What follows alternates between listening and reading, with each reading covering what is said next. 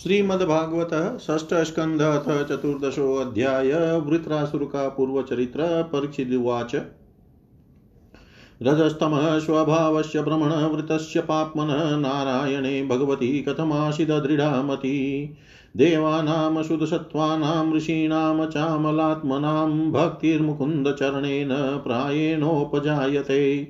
रजोभिषमसङ्ख्याताः पार्थिवैर्यजन्तवः तेषां ये केचनेहन्ते श्रेयो वे मनुजादय।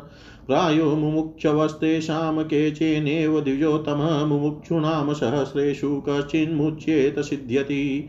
मुक्तानामपि सिद्धानां नारायणपरायण सुदुर्लभः प्रशान्तात्मा कोटिष्वपि महामुने। वृत्रस्तु स कथं पाप सर्वलोक लोकोपतापन इतं दृढमतिः कृष्ण आशितसङ्ग्राम उल्बणे। अत्र न संशयो भूयान्न चोतुं कौतूहलं प्रभो यः पौरुषेण समरे सहस्राक्षमतोषयत् श्रुत्वाच परीक्षितोऽतः सम्प्रशनं भगवान् बादरायणी निशम्य श्रद्धानस्य प्रतिनन्द्य वचो ब्रवीत् श्रीशुकुवाच शृणुष्वाहि वहितो राजन्नीतिहास्मिमं यथा श्रुतं द्वैपायनमुखा नारदा देवलादपि। आसीद्राजा सार्वभौम शूरसेनेषु वै नृपः चित्रकेतु। दितिख्यातो यस्याशितः कामधुङ्महि। तस्य भार्या सहस्राणां सहस्राणि दशा भवनशान्तानि कश्चापि नृपो न लेभे तासु सन्ततिम्। रूपोदार्य वयोजन्म विधेश्वर्य श्रियादिभिः सम्पन्नश्च गुणे सर्वैश्चिन्तावन्ध्या पथेरभूत्। न तस्य सम्पदः सर्वा महिष्यो वामलोचना सार्वभौमस्य भूय भुश्चेयमभवनप्रीतिहेतव तस्यैकदा तु भवनमङ्गिरा भगवान् ऋषि लोकाननुचरणे तानुपागच्छद्य दृच्छया। तमपूजयित्वा विधिवत प्रत्युत्थानाहर्नादिभिः कृतातिथ्यमुपासीदत्सुखासीनं समाहित। महर्षिस्तमुपासीनं प्रश्रया वनतं खितो प्रतिपूज्य महाराज समाभाषेदमब्रवीत् अङ्गिरा उवाच। अपि तेनामयं स्वस्ति प्राकृतीनां तथात्मनः यथा प्रकृतिर्भिगुप्तः पुमान् राजापि सप्तभिः। आत्मानं प्रकृतिस्वधा निधाय श्रेय आप्नुयात् राज्ञा यत्तथा प्रकृतयो नरदेवाहितादय। अपिदारा प्रजामात्या भृत्या श्रेण्योऽत मन्त्रिणः पौरा जानपदा। भूपा आत्मजा वशवर्तिन। यस्यात्मा नुवशः चेतस्यात् सर्वे तद्वशगा इमे लोकाः सपाला यच्छन्ति, सर्वे बलिमतन्द्रिता। आत्मनः प्रियते नात्मा परतस्वत एव वा लक्ष्ये लब्धकामं त्वां चिन्तया सबलं मुखम्। एवं विकल्पितो राजन विदुषा मुनिनापि सह प्रश्रयावनतोऽभ्याय प्रजाकामस्ततो मुनिं चित्रकेतुरुवाच भगवन् किं न विदितं तपो ज्ञानसमाधिभिः योगिनां ध्वस्तपापानां बहिरन्तशरीरिषु, तथापि पृच्छतो ब्रूयां बृहानात्मनि चिन्तितं, भवतो विदुष चापि चोदितस्त्वदनुज्ञया। लोकपालैरपि प्रात्यः साम्राज्येश्वर्यसम्पद न नन्दयन्त्यः प्रजं माँ क्षत्रि काममिवापरे ततः पाहि महाभागपूर्वेशः गतं तम यथा तरेम दुस्तारं प्रजया तद्विधेहिन श्रीशुकुवाच। इत्यतितः स भगवान्। इत्यतितः स भगवान् कृपालु भ्रमणः सुतः स्रपयित्वा चरुं त्वाष्टः त्व स्तारमयजद्विभु ज्येष्ठा श्रेष्ठा च या राज्ञो महिषीणां च भारत, नामना कृत्य द्युतिस्तस्य यज्ञोच्छिष्टमदाद्विज अतः नृपतिं राजन् भविते कस्तवात्मजः हर्षशोकप्रदस्त भ्यमीति ब्रह्मसुतो ययो। सापि तत्प्राशनादेव चित्रकेतोरधारयतः गर्भं कृत्य द्युतिर्देवी कृति कृतिकाग्नेरिवात्मजं तस्यानुदिनं गर्भशुक्लपक्ष इवोडुपः ववृधे सुरसेने सते ते शनेश तेजशासनकै नृप अतः काल उपावृते कुमारसमजायतः जनयन सुरसेनानां शृण्वतां परमां मुदम् हृष्टो राजा कुमारस्य स्नातशुचिरलङ्कृतः वाचयित्वा शीशो विप्रेकारयामाश जातकम्।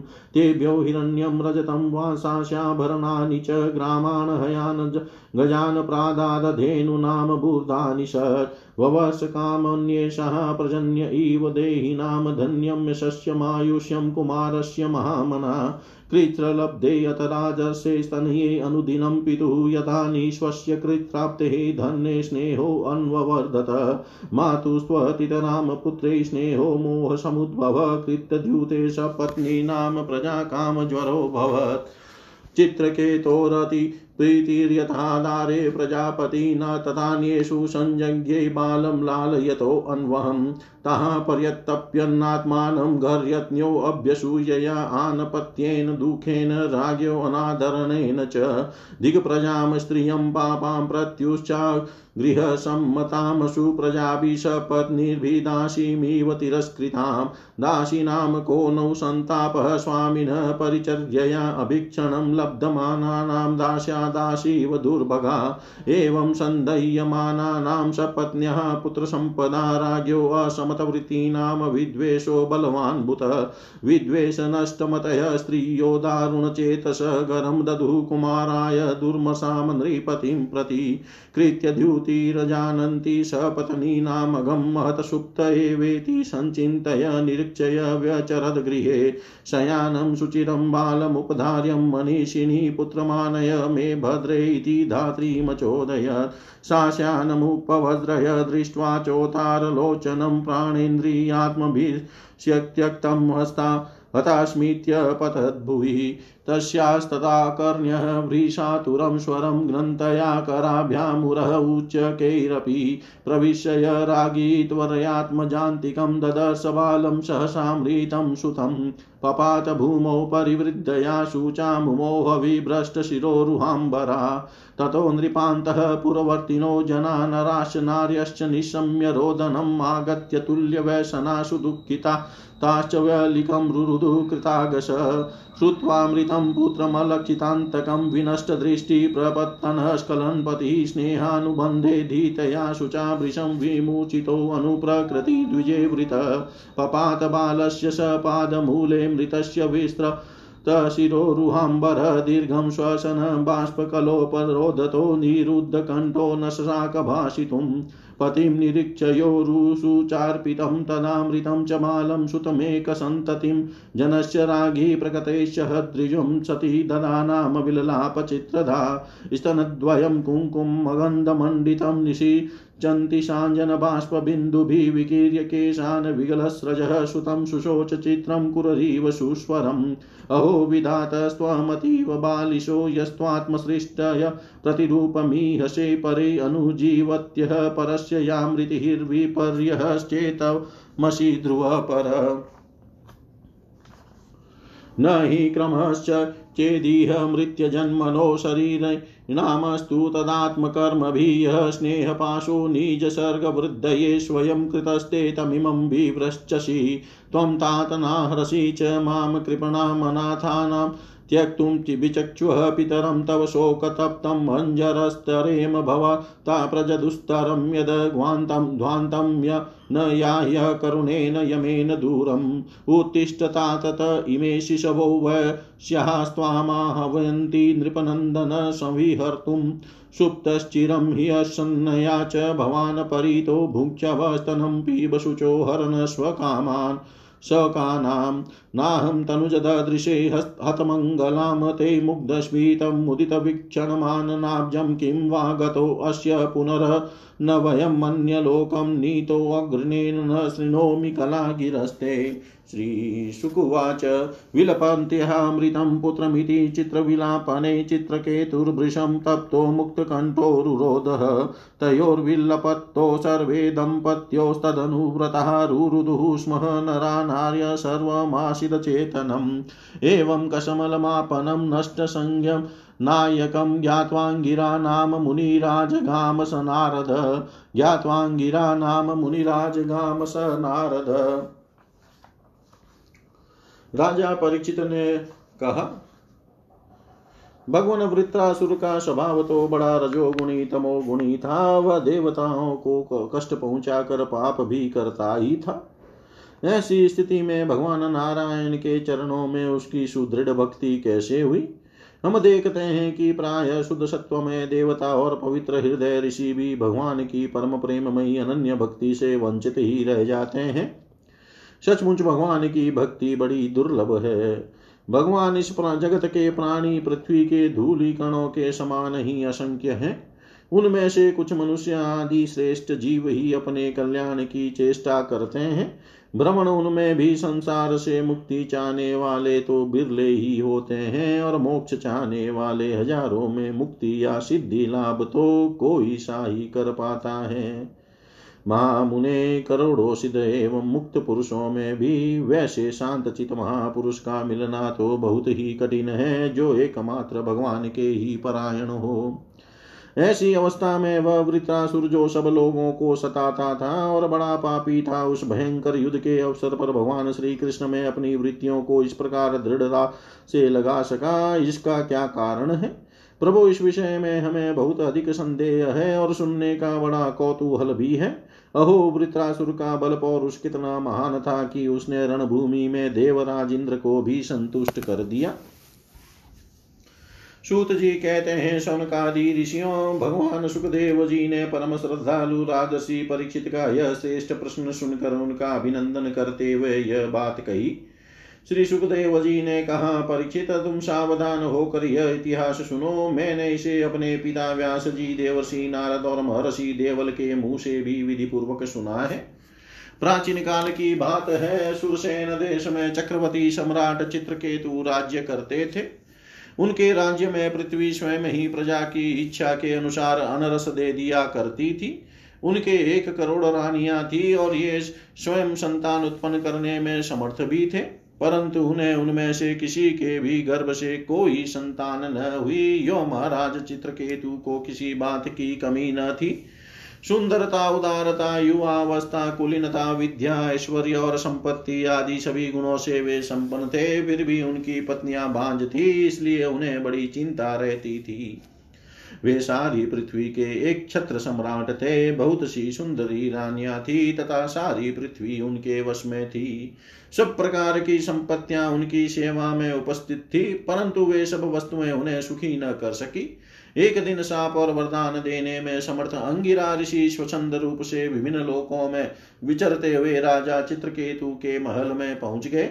राजा ने प्रत्युत्थान और अर्घ्य आदि से उनकी विधि पूर्वक पूजा की। आतिथ्य सत्कार हो जाने के बाद जब अंगिरा ऋषि सुख पूर्वक आसन पर विराज गए, तब राजा चित्रकेतु भी शांत भाव से उनके पास ही बैठ गए। महाराज महर्षि अंगिरा ने देखा कि यह राजा बहुत विनयी है और मेरे पास पृथ्वी पर बैठकर मेरी भक्ति कर रहा है। तब उन्होंने चित्रकेतु को संबोधित करके उसे आदर देते हुए यह बात कही। अंगिरा ऋषि ने कहा, राजन, तुम अपनी प्रकृतियों, गुरु, मंत्री, राष्ट्र, दुर्ग, कोश, सेना और मित्र के साथ सकुशल तो हो न। जैसे जीव महतत्वादि सात आवरणों से घिरा रहता है, वैसे ही राजा भी इन सात प्रकृतियों से घिरा रहता है। उनके कुशल से ही राजा की कुशल है। नरेंद्र, जिस प्रकार राजा अपनी उपयुक्त प्रकृतियों के अनुकूल रहने पर भी राज्य सुख भोग सकता है, वैसे ही प्रकृतियाँ भी अपनी रक्षा का भार राजा पर छोड़कर सुख और समृद्धि लाभ कर सकती है। राजन, तुम्हारी रानिया प्रजा मंत्री सलाहकार, सेवक, व्यापारी, अमात्य दीवान, नागरिक, देशवासी, मंडलेश्वर राजा और पुत्र तुम्हारे वश में तो है। न सच्ची बात तो यह है कि जिसका मन अपने वश में है, उसके ये सभी वश में होते हैं। इतना ही नहीं, सभी लोक और लोकपाल भी बड़ी सावधानी से उसे भेंट देकर उसकी प्रसन्नता चाहते हैं। परंतु मैं देख रहा हूँ कि तुम स्वयं संतुष्ट नहीं हो। तुम्हारी कोई कामना पूर्ण है। तुम्हारे मुँह पर किसी आंतरिक चिंता के चिन्ह झलक रहे हैं। तुम्हारे इस असंतोष का कारण कोई और है, या स्वयं तुम ही हो?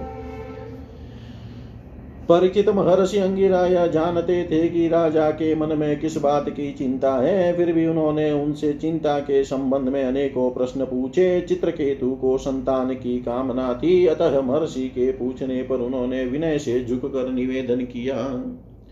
सम्राट चित्रकेतु ने कहा, भगवान, जिन योगियों के तपस्या, ज्ञान, धारणा, ध्यान और समाधि के द्वारा सारे पाप नष्ट हो चुके हैं उनके लिए प्राणियों के बाहर या भीतर की ऐसी कौन सी बात है जिसे वह न जानते हो?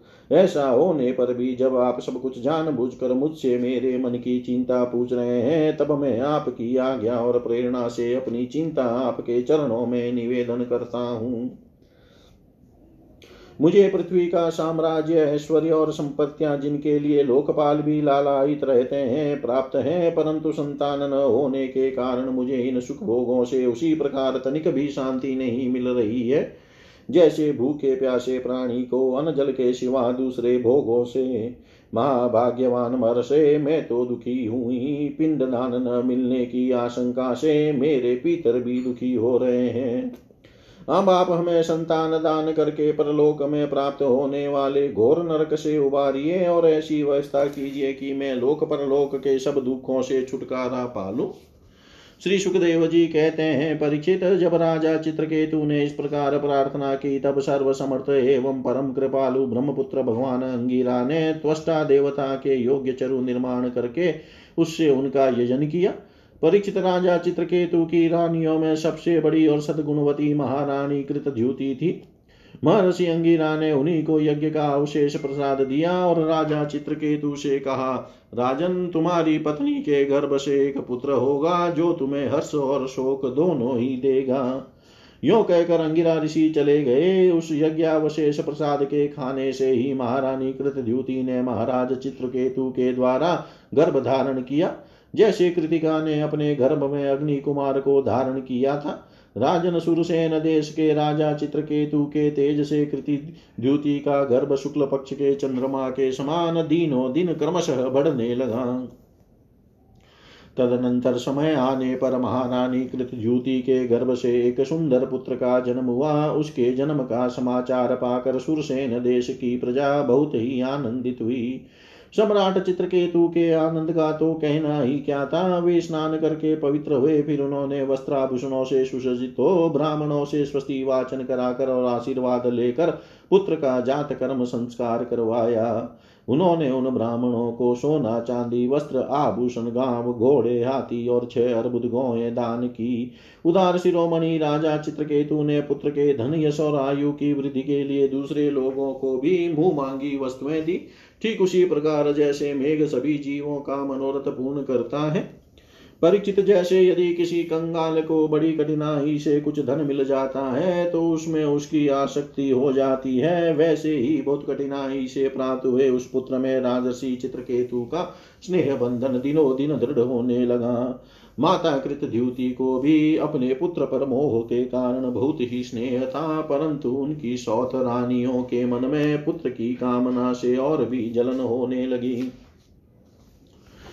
प्रतिदिन बालक का लाड प्यार करते रहने के कारण सम्राट चित्रकेतु का जितना प्रेम बच्चे की माँ कृत द्युति में था, उतना दूसरी रानियों में न रहा। इस प्रकार एक तो वे रानिया संतान न होने के कारण ही दुखी थी, दूसरे राजा चित्रकेतु ने उनकी अपेक्षा कर दी। अतः वे डाह से अपने को धिकारने और मन ही मन जलने लगी। वे आपस में कहने लगी, अरे बहनों, पुत्रहीन स्त्री बहुत ही अभागिनी होती है। पुत्र वाली सोते तो दासी के समान उसका तिरस्कार करती है और तो और स्वयं पतिदेव ही उसे पत्नी करके नहीं मानते। सचमुच पुत्रहीन स्त्री धिकार के योग्य है। भला दासियों को क्या दुख है? वे तो अपने स्वामी की सेवा करके निरंतर समान पाती रहती है, परंतु हम अभागिनी तो इस समय उनसे भी गई बीती हो रही हैं और दासियों की दासी के समान बार बार तिरस्कार पा रही हैं। परीक्षित इस प्रकार वे रानियाँ अपनी सौत की गोद भरी देख कर जलती रहती थी और राजा भी उनकी ओर से उदासीन हो गए थे। फलत उनके मन में कृत द्युति के प्रति बहुत अधिक द्वेष हो गया। द्वेष के कारण रानियों की बुद्धि मारी गई, उनके चित्त में क्रूरता छा गई, उन्हें अपने पति चित्रकेतु का पुत्र स्नेह न हुआ, इसलिए उन्होंने चिड़कर नन्हे से राजकुमार को विष दे दिया।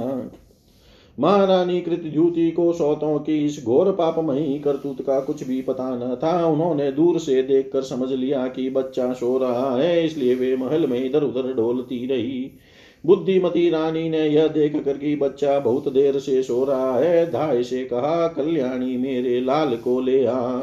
धाय ने सोते हुए बालक के पास जाकर देखा कि उसके नेत्रों की पुतलियाँ उल्टी उलट गई है। प्राण इंद्रिय और जीवात्मा में ने भी उसके शरीर से विदा ले ली है। यह देखते ही हाय रे में मारी गई। इस प्रकार कहकर वह धरती पर गिर पड़ी।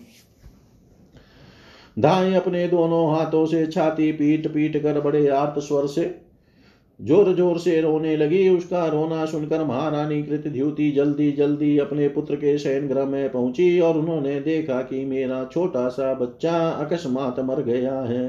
तब वे अत्यंत शोक के कारण मूर्छित होकर पृथ्वी पर गिर पड़ी। उनके सिर के बाल बिखर गए और शरीर पर के वस्त्र अस्त्र अस्त व्यस्त हो गए। तदनंतर महारानी का रुदन सुनकर निवास किए। सभी स्त्री पुरुष वहाँ दौड़ आए और सहानुभूति वश अत्यंत दुखी होकर रोने लगे। वे हत्यारी रानियाँ भी वहाँ आकर झूठ मूठ रोने का ढोंग करने लगी। जब राजा चित्रकेतु को पता लगा कि मेरे पुत्र की अकारण ही मृत्यु हो गई है, तब अत्यंत स्नेह के कारण शोक के आवेग से उनकी आँखों के सामने अंधेरा छा गया। वे धीरे धीरे अपने मंत्रियों और ब्राह्मणों के साथ मार्ग में गिरते पड़ते मृत बालक के पास पहुँचे और मूर्छित होकर उसके पैरों के पास गिर पड़े। उनके केश और वस्त्र इधर उधर बिखर गए। वे लंबी लंबी सांस लेने लगे। आंसुओं की अधिकता से उनका गला रुंध गया और वे कुछ भी बोल न सके। पति प्राणा रानी कृत द्युति अपने पति चित्र केतु को अत्यंत शोकाकुल और इकलौते नन्हे से बच्चे को मरा हुआ देख भांति भांति से विलाप करने लगी। उनका यह दुख देख कर मंत्री आदि सभी उपस्थित मनुष्य शोक ग्रस्त हो गए। महारानी के नेत्रों से इतने आँसू बह रहे थे कि वे उसकी आ, उनकी आँखों का अंजन लेकर केसर और चंदन से चर्चित वक्ष स्थल को भिगोने लगे। उनके बाल बिखर रहे थे तथा उनमें घूमते हुए फूल गिर रहे थे। इस प्रकार वे पुत्र के लिए कुररी पक्षी के समान उच्च स्वर में विविध प्रकार से विलाप कर रही थी। वे कहने लगी, अरे विधाता, सचमुच तू बड़ा मूर्ख है जो अपनी सृष्टि के प्रतिकूल चेष्टा करता है। बड़े आश्चर्य की बात है कि बूढ़े बूढ़े बूढ़े जो जीते तो जीते रहे और बालक मर जाए। यदि वास्तव में तेरे स्वभाव में ऐसी ही विपरीतता है, तब तो तू जीवों का अमर शत्रु है। यदि संसार में प्राणियों के जीवन मरण का कोई क्रम न रहे तो वे अपने प्रारब्ध के अनुसार जन्मते मरते रहेंगे। फिर तेरी आवश्यकता ही क्या है? तूने संबंधियों से मैं स्नेह बंधन तो इसलिए डाल रखा है कि वे तेरी सृष्टि को बढ़ाए, परंतु तू इस प्रकार बच्चों को मारकर अपने किए कराए पर अपने हाथों पानी फेर रहा है। फिर वे अपने मृत पुत्र की ओर देखकर कहने लगे बेटा, मैं तुम्हारे बिना अनाथ और दीन हो रही हूँ। मुझे छोड़कर इस प्रकार चले जाना तुम्हारे लिए उचित नहीं है। तनिक आँख खोल कर देखो तो सही। तुम्हारे पिताजी तुम्हारे वियोग में कितने शोक संतप्त हो रहे हैं। बेटा, जिस घोर नरक को निसंतान पुरुष बड़ी कठिनाई से पार कर पाते हैं, उसे हम तुम्हारे सहारे अनायास ही पार कर लेंगे। अरे बेटा, तुम इस अमराज के साथ दूर मत जाओ, यह तो बड़ा ही निर्दयी है। मेरे प्यारे लल्ला ओ राजकुमार, उठो बेटा, देखो तुम्हारे साथी बालक तुम्हें खेलने के लिए बुला रहे हैं। तुम्हें सोते सोते बहुत देर हो गई, अब भूख लगी होगी, उठो, कुछ खा लो। और कुछ नहीं तो मेरा दूध ही पी लो और अपने स्वजन संबंधी हम लोगों का शोक दूर करो। प्यारे लाल, आज मैं तुम्हारे मुखार विंद पर भोली भोली मुस्कुराहट और आनंद भरी चितवन नहीं देख रही हूँ। मैं बड़ी अभागिनी हूँ। हाय हाय, अब भी मुझे तुम्हारी सुमधुर तोतली बोली नहीं सुनाई दे रही है। क्या सचमुच निठुर यमराज तुम्हें उस पर लोक में ले गया, जहाँ से फिर कोई लौट कर नहीं आता? श्री सुखदेव जी कहते हैं, परीक्षित, जब सम्राट चित्रकेतु ने देखा कि मेरी रानी अपने मृत पुत्र के लिए इस प्रकार भांति भांति से विलाप कर रही है, तब वे शोक से अत्यंत संतप्त हो फूट फूट कर रोने लगे। राजा रानी के इस प्रकार विलाप करने पर उनके अनुगामी स्त्री पुरुष भी दुखित होकर रोने लगे। इस प्रकार सारा नगर ही शोक से अचेत सा हो गया। राजन महर्षि अंगिरा और देवर्षि नारद ने देखा कि राजा चित्रकेतु पुत्र शोक के कारण चेतनाहीन हो रहे हैं। यहाँ तक कि उन्हें समझाने वाला भी कोई नहीं है। तब वे दोनों वहाँ आए। इति श्रीमद्भागवते महापुराणे पारमहंस्यां संहितायां षष्ठस्कन्धे चित्रकेतु विलापो नाम चतुर्दशोऽध्याय। सर्वं श्रीशां सदाशिवार्पणम् अस्तु। ॐ विष्णवे नमः। ॐ विष्णवे नमः। ॐ विष्णवे नमः। श्रीमद्भागवत षष्ठ स्कंद पंचदशो अध्याय चित्रकेतु को अंगिरा और नारद जी का उपदेश श्री शुकुवाच ऊचुतु मृतः कोपान्ते पतितं मृतकोपमं शोकाभिभूतं राजानं बोधयन्तो सदुक्तिभिः। कोऽयं स्यात् तव राजेन्द्र, भवान् यमनुशोचति त्वं चास्य कथं सृष्टो पूरेदानीमतः परं यथा प्रयान्ति संयाति, स्रोतो वेगेन वालुका संयुज्यन्ते, वियुज्यन्ते, तथा कालेन देहिन। यथा दानाशु वै दाना भवन्ति न भवन्ति च एवं भूतेषु भूतानि चोदितानि समायया वयं च त्वं च ये चेमे तुल्यकालाश्चराचरा जन्ममृत्योर्यथा पश्चात् प्राङ्गनेवं वमधुनापि भो भूतेर्भूतानि भूते ससृजत्यवतिहन्त्यज आत्मसृष्टेरसवतन्त्रैरनपेक्षोऽपि बालवत्। देहेन देहिनो राजन देहा देहो बीजायते बीजादेव यथा बीजं देहथम् इव शाश्वत देह देहि विभागो अयम विवेककृतः पुरा जातिव्यक्तिविभागोऽयं यथा वस्तुनि कल्पितः श्रीशुकुवाच एवमाश्वासितो राजा चित्रकेतुर्द्विजोक्तिभिः प्रमृज्यय पाणिना वक्त्रमाधिम्लानमभाषत राजोवाच कौ युवा ज्ञानसम्पन्नो महिष्ठो च महीयसामवधूतेन वेशेन गुडाविह समागतो। चरन्ति यौवनौ यवनौ कामब्रह्माणां भगवतप्रिया मादृशां ग्राम्यबुद्धीनां बोधायो न मतलिङ्गिन कुमारो नारदरी भुरङ्गिरः देवलौ असित अपान्तरमतो व्यासो मार्कण्डेयो अथ गौतम। वसिष्ठो भगवान् रामः, कपिलो बादरायणी, दुर्वासायाज्ञवल्कयश्च जातु कर्ण्यस्तथारुणि रोमस सच्यवनोदतः आशुरीश पतञ्जलिः ऋषिर्वेदशिरा बोध्यो मुनि पञ्चशिरास्तथा। हिरण्यनाभकौशल्यश्रुतदेवरितध्वज एते परे च सीदेशास चरन्ति ज्ञानहेतव। तस्माद्युवां ग्राम्यपशोर्मम मूढधीय प्रभु अन्धे तमसि मग्नस्य ज्ञानदीपौदीर्यताम् अङ्गिरा उवाच, अहं ते पुत्रकामस्य पुत्रदोऽस्म्य अङ्गिरा नृप एष ब्रह्मसुतः साक्षान्नारदो भगवान् ऋषि। ईतं त्वां पुत्रशोकेन मग्नं तमसि दुस्तरे अतदः मनुस्मृत्यय महापुरुषगोचरम्। अनुग्रहाय भवतः प्राप्ता वावामीह प्रभो ब्रह्मण्यो भगवत भक्तो नावसीदित। तु महरति, तदेव ते परं ज्ञानं ददामि, गृहमागतः ज्ञात्वान्याभिनिवेशं ते पुत्रमेव ददावहम्। अधुना पुत्रीणां तापो भवतेवानुभूयते एवं दारागृहारायो विविधेश्वर्यसम्पद।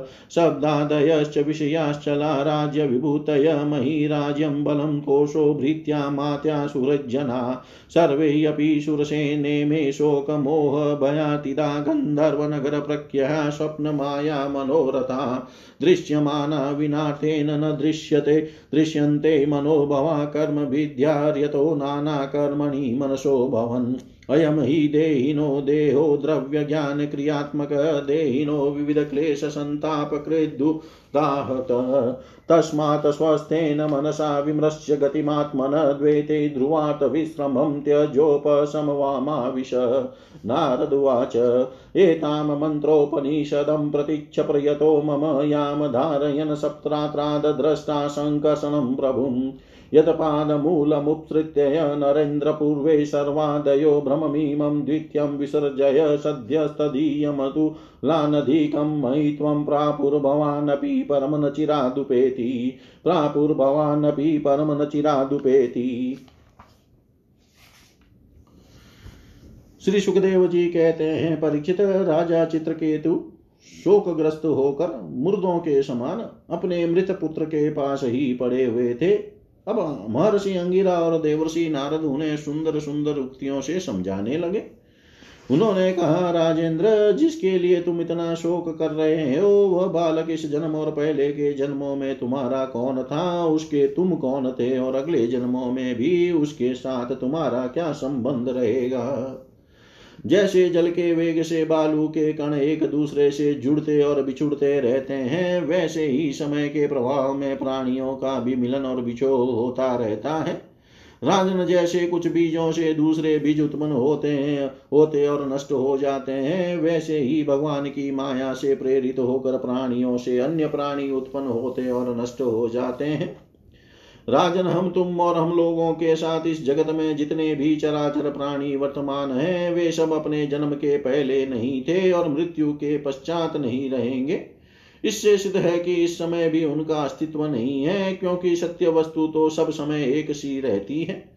भगवान ही समस्त प्राणियों के अधिपति है, उनमें जन्म, मृत्यु आदि विकार बिल्कुल नहीं है, उन्हें न किसी की इच्छा है और न अपेक्षा। वे अपने आप पर तंत्र प्राणियों की सृष्टि कर लेते हैं और उनके द्वारा अन्य प्राणियों की रचना, पालन तथा संहार करते हैं। ठीक वैसे ही जैसे बच्चे घर घरौंदे खेल खिलौने बना बना कर बिगाड़ते रहते हैं। राजन जैसे एक बीज से दूसरा बीज उत्पन्न होता है, वैसे ही पिता की देह द्वारा माता की देह से पुत्र की देह उत्पन्न होती है। पिता माता और पुत्र जीव के रूप में देही है और बाह्य दृष्टि से केवल शरीर, उनमें देही। जीव घट आदि कार्यों में पृथ्वी के समान नित्य है। राजन जैसे एक ही मृतिका रूप वस्तु में घटत्व आदि जाति और घट आदि व्यक्तियों का विभाग केवल कल्पना मात्र है। उसी प्रकार यह देही और देह का विभाग भी अनादि एवं अविद्या कल्पित है।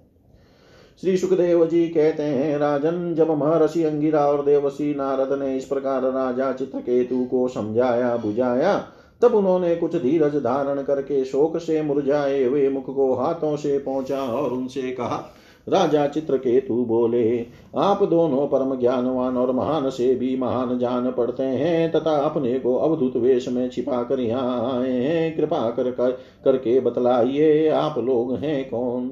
मैं जानता हूँ कि बहुत से भगवान के प्यारे ब्रह्मवेता मेरे जैसे विषयाशक्त प्राणियों को उपदेश करने के लिए उन्मत का सा वेश बनाकर पृथ्वी पर स्वच्छंद विचरण करते हैं। सनत कुमार नारद रिभु अंगिरा देवल असित अपांतर तम व्यास मार्कंडेय गौतम वशिष्ठ भगवान परशुराम कपिल देव सुखदेव दुर्वासा याज्ञवल्क जातुर्ण्य आरुणि रोमेश च्यवन दत्तात्रेय आशुरी पतंजलि वेदशीरा बौद्ध मुनि पंचशीरा हिरण्यनाभ कौशल्य श्रुतदेव और ऋतध्वज ये सब तथा दूसरे सिद्धेश्वर मुनि, ऋषि मुनि ज्ञानदाय करने के लिए पृथ्वी पर विचरते रहते हैं। सामियों, मैं विषय भोगों में फंसा हुआ मूड बुद्धि ग्राम्य पशु हूँ और अज्ञान के घोर अंधकार में डूब रहा हूँ। आप लोग मुझे ज्ञान की ज्योति से प्रकाश के केंद्र में लाइए। महर्षि अंगिरा ने कहा, राजन, जिस समय तुम पुत्र के लिए बहुत लालाई थे, तब मैंने ही तुम्हें पुत्र दिया था। मैं अंगिरा हूँ। ये जो तुम्हारे सामने खड़े हैं, स्वयं ब्रह्मा जी के पुत्र सर्व समर्थ देवर्षि नारद हैं। जब हम लोगों ने देखा कि तुम पुत्र शोक के कारण कारण बहुत ही घने अज्ञान अंधकार में डूब रहे हो, तब सोचा कि तुम भगवान के भक्त हो, शोक करने योग्य नहीं हो। अतः तुम पर अनुग्रह करने के लिए ही हम दोनों यहाँ आए हैं।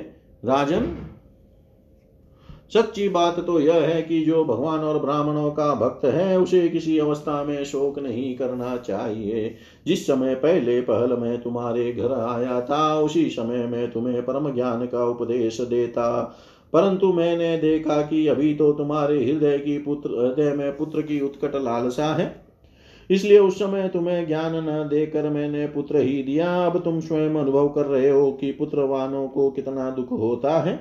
यही बात स्त्री घर धन विविध प्रकार के ऐश्वर्य संपत्तियाँ, शब्द रूप, रस आदि विषय, राज्य वैभव, पृथ्वी, राज्य सेना, खजाना, सेवक, अमात्य सज्ञ संबंधी, इष्ट मित्र सबके लिए है, क्योंकि ये सब के सब अनित्य हैं। शूरसेन, अतएव वे सभी शोक, मोह, भय और दुख के कारण हैं। मन के खेल खिलौने हैं। सर्वथा कल्पित और मिथ्या है। क्योंकि ये न होने पर भी दिखाई पड़ रहे हैं। यही कारण है कि ये एक क्षण दिखने पर भी दूसरे क्षण लुप्त हो जाते हैं। ये गंधर्व नगर, स्वप्न, जादू और मनोरथ की वस्तुओं के समान सर्वथा असत्य है। जो लोग कर्म वासनाओं से प्रेरित होकर विषयों का चिंतन करते रहते हैं, उन्हीं का मन अनेक प्रकार के कर्मों की सृष्टि करता है। जीवात्मा का यह देह जो पंचभूत ज्ञान इंद्रिय और कर्मेंद्रियों का संघात है, जीव को विविध प्रकार के क्लेश और संताप देने वाली कही जाती है। इसलिए तुम अपने मन को विषयों में भटकने से रोक कर शांत करो, स्वस्थ करो और फिर उस मरण, मन के द्वारा अपने वास्तविक स्वरूप का विचार करो तथा इस द्वेत ब्रह्म में नित्यत्व की बुद्धि छोड़कर परम शांति स्वरूप परमात्मा में स्थित हो जाओ। देवसी नारद ने कहा, राजन, तुम एकाग्रचित से मुझसे यह मंत्रोपनिषद ग्रहण करो। इसे धारण करने से रात सात रात में ही तुम्हें भगवान शंकरसन का दर्शन होगा। नरेंद्र प्राचीन काल में भगवान शंकर आदि ने श्री शंकर देव के ही चरण कमलों का आश्रय लिया था। इससे उन्होंने द्वैत भ्रम का परित्याग कर दिया और उनकी उस महिमा को प्राप्त हुए, जिससे बढ़कर तो कोई है ही नहीं, समान भी नहीं है। तुम भी बहुत शीघ्र ही भगवान के उसी परम पद को प्राप्त कर लोगे। इति श्रीमद्भागवते।